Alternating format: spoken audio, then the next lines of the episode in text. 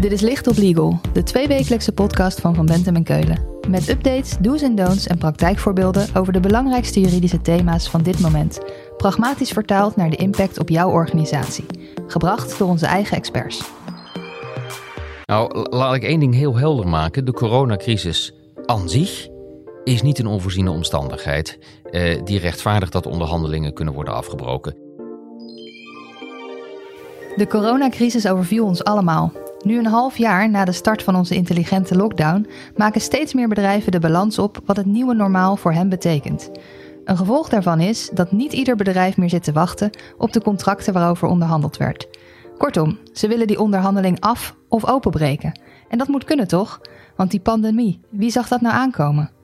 Deze keer praten we in Licht op Legal over of de coronacrisis een onvoorziene omstandigheid is waarop je een onderhandeling mag af- of openbreken. Dat doen we met Marcel Ruigvoorn. Hij stelt zich even voor.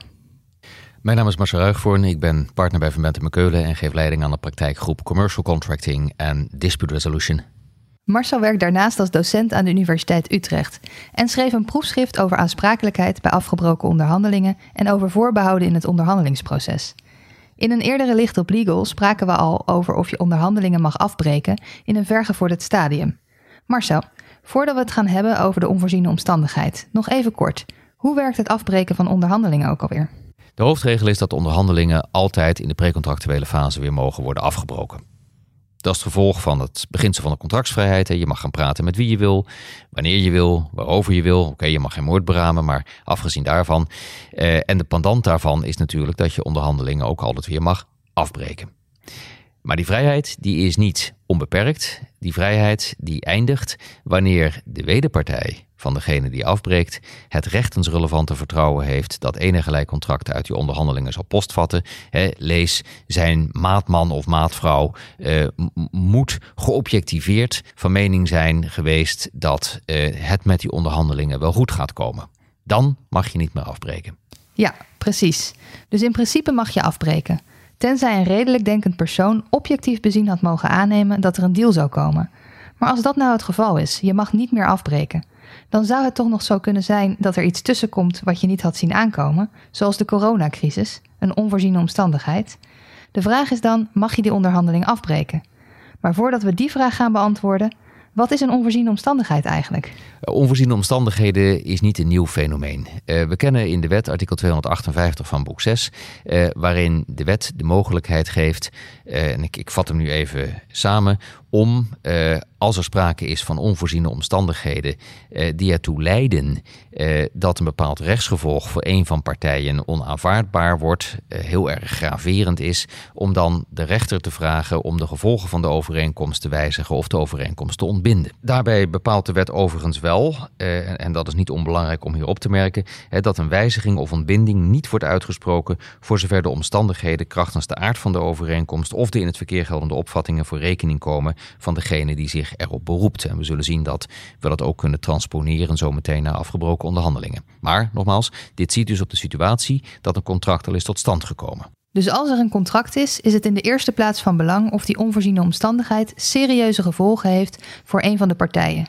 Maar dat is niet het enige. De wet of maatschappelijke regels kunnen nog meebrengen dat die gevolgen gewoon bij het ondernemersrisico van het bedrijf liggen ja, het, het, moet, het moet wel gaan om een, een, laat ik zeggen, een toekomstige omstandigheid ten tijde van de contractsluiting.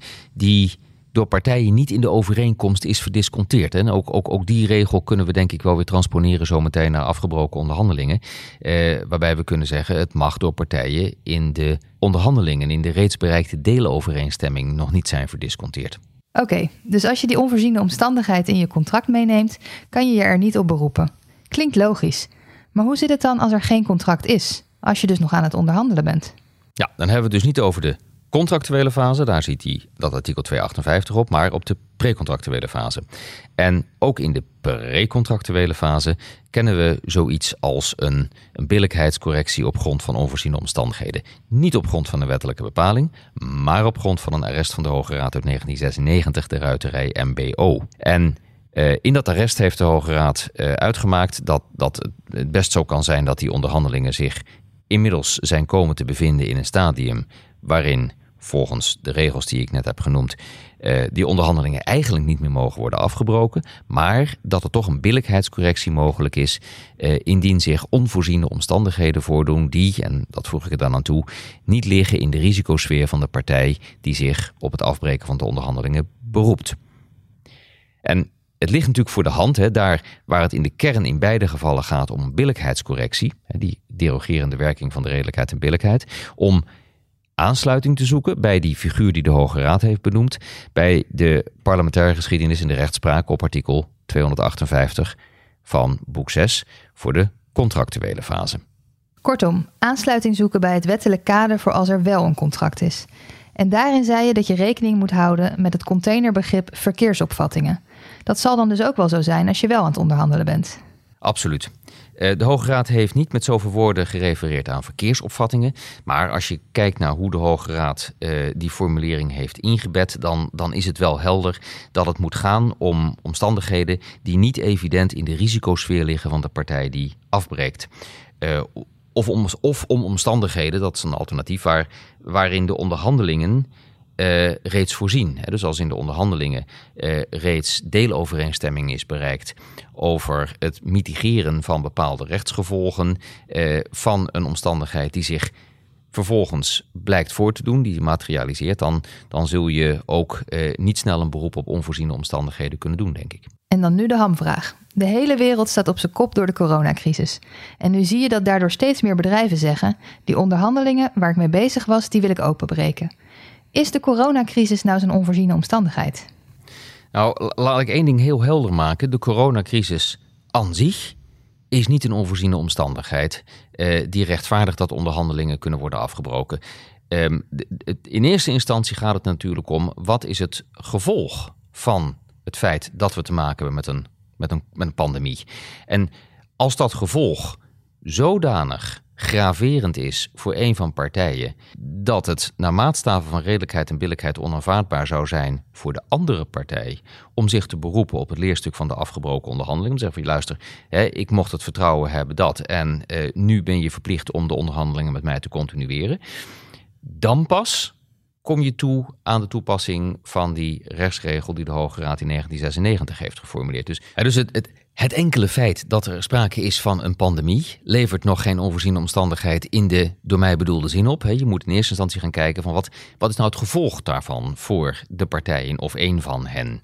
En pas als dat gevolg zodanig uh, uh, graverend is voor die partij uh, dat het naar maatstaf van redelijkheid en billijkheid onaanvaardbaar zou zijn voor zijn wederpartij om hem te houden aan het leerstuk van de afgebroken onderhandelingen. Pas dan komt, dit, komt deze, deze uitzondering om de hoek kijken. Dus de coronacrisis is niet een soort get out of jail for free card. Maar het gaat er in eerste instantie om of er wezenlijke gevolgen zijn voor partijen. Je kan het niet zomaar als troef inzetten als iets waarover je aan het onderhandelen bent je nu niet meer zint. Ja, zeker niet. Ehm, maar als die gevolgen er wel zijn, ja, dan, dan ben je er nog niet. Want dan rijst, rijst een aantal interessante vragen, waarvan denk ik de, de meest uh, pregnante wel is. Uh, was die coronacrisis, was die pandemie uh, nou eigenlijk wel een toekomstige omstandigheid? En, en daar denk ik dat nog veelvuldig over geprocedeerd zou gaan worden, zowel in het kader van een 258-situatie, dus een contractuele fase, als ook in die precontractuele fase. Stel je voor dat ik in januari als potentiële koper ben gaan onderhandelen over de koop van kantoorpanden dat de coronapandemie uiteindelijk verregaande gevolgen voor de kantorenmarkt heeft, daar kunnen we denk ik wel kort over zijn. En die gevolgen kunnen onder omstandigheden uh, een partij best ontzettend hard raken. Dat een dergelijk gevolg een pandemie als oorzaak kan hebben, dat kunnen we denk ik ook wel vaststellen, dat er een oorzakelijk verband is. Maar de vraag is wanneer een pandemie voorzienbaar werd. Um, wij weten dat de situatie in China in januari 2020 meer dan zorgelijk was. Maar de vraag is, had ik er toen al als potentiële koper van kantoorpanden rekening mee moeten houden dat zich de situatie in China zou gaan ontwikkelen tot een pandemie? En hoe was dat in februari en begin maart 2020? En als de onderhandelingen zich dan begin 2020 nog niet in een zodanig vergevorderd stadium bevonden dat er sprake was van dat rechtensrelevante vertrouwen, lees ik, ik, ik mocht eigenlijk al niet meer afbreken, had ik dan niet tenminste begin maart deze problematiek in de onderhandelingen moeten verdisconteren door een regeling voor te stellen? Stel dat het in China misgaat, hoe gaan we dan met elkaar om? Ja, het hangt dus heel erg af van het moment dat de onderhandeling begon of je je op corona kan beroepen. Maar zou je niet in zijn algemeenheid kunnen zeggen dat bedrijven dit hadden moeten kunnen voorzien? Want voor deze pandemie waren er OECD-rapporten die rekening hielden met een pandemie. En Barack Obama heeft ook wel eens gezegd dat hij dat een reëel scenario acht. Is een pandemie niet sowieso iets waar je in je bedrijf rekening mee moet houden? Dat is een prikkelende vraag. Um, ik denk dat, dat iedereen zich. Ik bedoel, als je naar de Hollywood-films kijkt, dan, uh, uh, dan zie je daar voldoende scenario's langskomen. Ik denk dat iedereen af en toe zich wel eens bewust is geweest van het feit dat een pandemie niet valt uit te sluiten. Maar ja, dat geldt natuurlijk ook voor een, voor een derde wereldoorlog. Ik bedoel, um, het enkele feit dat een pandemie tot de mogelijkheden behoort, uh, is naar mijn smaak niet een argument dat kan worden ingezet uh, op basis waarvan je per definitie een beroep op onvoorziene omstandigheden kunt uitsluiten. En waar, het, waar het hier om gaat is. Wanneer waren de omstandigheden in de wereld nou zodanig uh, dat je redelijkerwijs kon bevroeden dat dit, da, dat dit hè, dat scenario van die pandemie zich daadwerkelijk wel eens zou kunnen voordoen? Duidelijk, het moet echt concreet te verwachten zijn geweest. Niet één van de mogelijke scenario's waar je allemaal rekening mee zou kunnen houden. Ja, nog, nog meer, precies gezegd, het moet, gaan, het, het moet gaan om een toekomstige gebeurtenis die partijen niet hebben voorzien, lees verdisconteerd in de onderhandelingen. Oké, en als ik nu bedrijfsjurist ben en ik word daarmee geconfronteerd dat het bedrijf waarmee ik onderhandel de onderhandeling wil afbreken vanwege corona. Of omgekeerd, ik wil zelf afbreken met een beroep op corona. Wat moet ik dan doen? Ja, ik, ik, ik zou een stappenplan hanteren. Ik zou zeggen, kijk eerst even in welk stadium die onderhandelingen zich nou eigenlijk bevinden. misschien bevinden de onderhandelingen zich nog wel in een stadium dat er gewoon afgebroken mag worden. Dat zou heel goed kunnen. Uh, en dan, dan, geldt eigenlijk de regel uit mijn vorige podcast. Hè. Stel vast of dat rechtensrelevante vertrouwen, dat enige contract uit die onderhandelingen zou gaan resulteren heeft postgevat. Is de conclusie dat de onderhandelingen zich al in een zodanig vergevorderd stadium bevinden, dan rijst de vraag of het een potentiële koper wellicht vrijstaat om zich op onvoorziene omstandigheden te beroepen. Daarbij is het dan zaak om eerst te kijken naar de concrete situatie en de gevolgen voor die partij. Want nogmaals, eh, het kan wel zo zijn dat het een situatie is die ten tijde van de onderhandelingen niet uh, in de hoofden van partijen heeft gespeeld, die ook niet in de onderhandeling, in de deelovereenstemming is verdisconteerd.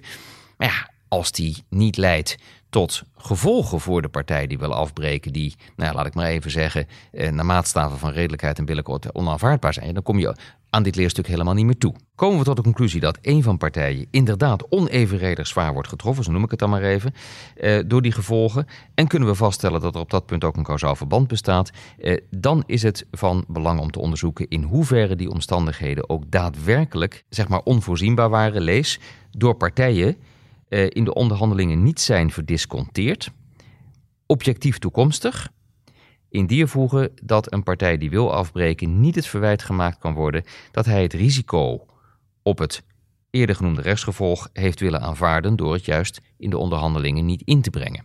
Tot slot is het van belang om, om je de vraag te stellen: op welk moment in de tijd, als we het eventjes op de coronacrisis eh, betrekken, uh, voor, uh, in mijn voorbeeld dan de koper, uh, redelijkerwijs duidelijk had kunnen zijn dat die pandemie er ook daadwerkelijk zat aan te komen met als redelijkerwijs voorzienbaar gevolg, hè, dat is dat causale verband weer, een, een waardedaling van kantoorpanden. wanneer hij dat aspect in de onderhandelingen had kunnen meenemen en in hoeverre hij op dat moment dat gegeven de stand van de onderhandelingen nog had kunnen doen. Hè? Want misschien waren de onderhandelingen toen al komen te verkeren in een stadium waarin je niet meer zomaar nieuwe punten had mogen inbrengen. Dat kan natuurlijk ook. Dus samengevat, kijk of je niet überhaupt gewoon nog mag afbreken. En als dat niet zo is, dan kan je je misschien toch nog beroepen op corona als onvoorziene omstandigheid. Maar dan moeten er wel serieuze gevolgen zijn voor partijen. Die gevolgen moeten dan ook nog eens, op wat voor manier dan ook, niet voor rekening en risico van die partijen komen. En als je daar bent, moet je kijken of het echt onvoorzienbaar was. En dat hangt dan weer af van het moment waarop de onderhandelingen begonnen. Een hele hoop om rekening mee te houden. Maar als er nou één ding is wat ik absoluut moet onthouden, wat is dat? Nou, dit laat maar weer eens zien hoe belangrijk het is om in het onderhandelingsproces te werken met voorbehouden.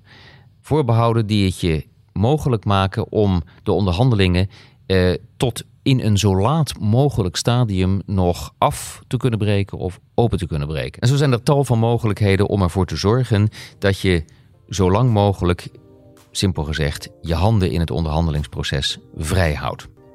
En, en deze situatie laat me weer eens zien eh, dat het eh, toch wel ontzettend handig is eh, om je die vrijheid ook daadwerkelijk voor te behouden. Marcel, dankjewel. Als we meer willen weten over het af- of openbreken van onderhandelingen door een onvoorziene omstandigheid, zoals de coronacrisis, waar kunnen we dan terecht? Ik ben natuurlijk bereikbaar via e-mail marcelruigvoorn.vbk.nl. Dit was Licht op Legal, een podcast van Van Bentem en Keulen. Te beluisteren via Spotify, Apple Podcasts of je eigen favoriete podcast-app. Wil je meer weten? Heb je suggesties voor een onderwerp? Of wil je dat onze experts hun licht laten schijnen op jouw juridisch vraagstuk? Laat het ons weten via vbk.nl/slash lichtoplegal.